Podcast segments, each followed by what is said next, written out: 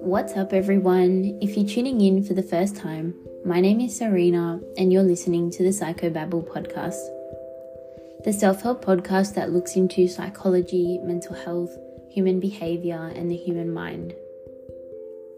Last week, I looked into stress and healthy coping strategies for dealing with stress. If you haven't already had a listen, I recommend you do. Today, I'll be talking about anxiety I'll discuss what exactly anxiety is and healthy ways you can manage and cope with its emotionally and physically depleting symptoms. Thank you for tuning in with me today. If you like what you hear, make sure to rate and follow the show. Anxiety is extremely prevalent, affecting approximately 264 million individuals worldwide. It is characterized by intense, excessive, and persistent feelings of fear and worry that arise from everyday situations. And most of the time, these feelings are not easily manageable and can result in mental and physical health issues. Anxiety presents both mental and physical symptoms.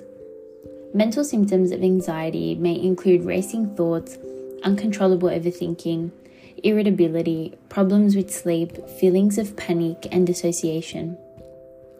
Physical symptoms may include panic attacks, a rapid heartbeat, extreme tiredness and lack of energy, dizziness, and nausea.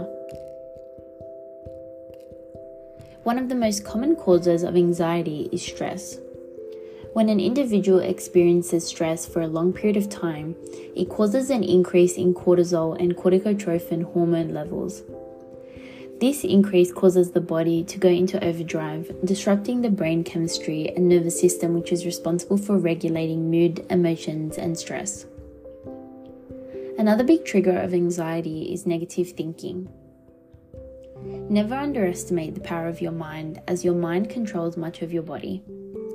Recurrent negative thoughts causes excessive worrying and uncontrollable overthinking, and this creates negative emotions that makes you fall into a depressed mood thinking about the world, about yourself, and about your future.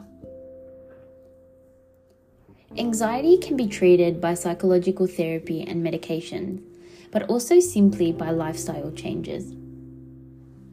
Adopting a healthy lifestyle can significantly aid in alleviating the unsettling and daunting symptoms of anxiety. Here are a few things you can do.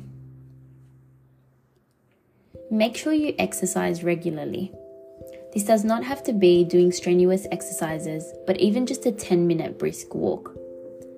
Studies show that engaging in physical activity reduces levels of stress hormones such as cortisol and adrenaline and stimulates the production of endorphins in the brain that acts as mood elevators. Cut down on caffeine.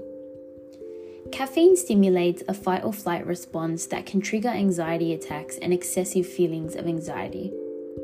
This is because caffeine acts as a central nervous system stimulant, so consuming too much caffeine can overstimulate the central nervous system and lead to symptoms of anxiety. Get enough sleep. Lack of sleep has been found to increase cortisol hormone levels, which then increases anxiety. Building healthy sleep habits is crucial by creating a sleep inducing environment, building a good sleep schedule, at least 8 hours of sleep a night, and crafting a pre bedtime routine.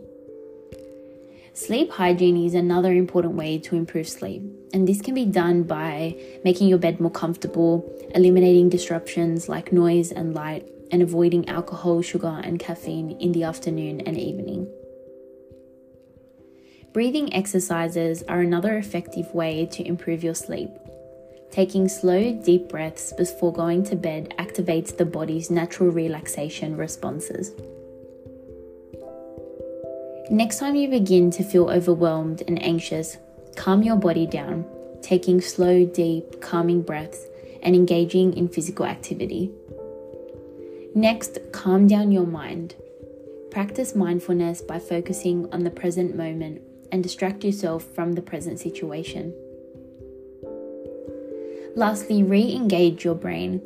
Talk to someone, whether it be a friend or a professional, or even try journaling, writing down your thoughts. If you feel you need some extra support, there are many services available to help you out, and never be afraid to ask for support. Thanks for listening to the Psychobabble podcast. I hope you enjoyed the dive into anxiety and ways you can manage and cope with it. That's all for this episode. I'll see you all next Monday where I'll be discussing the psychology behind relationships.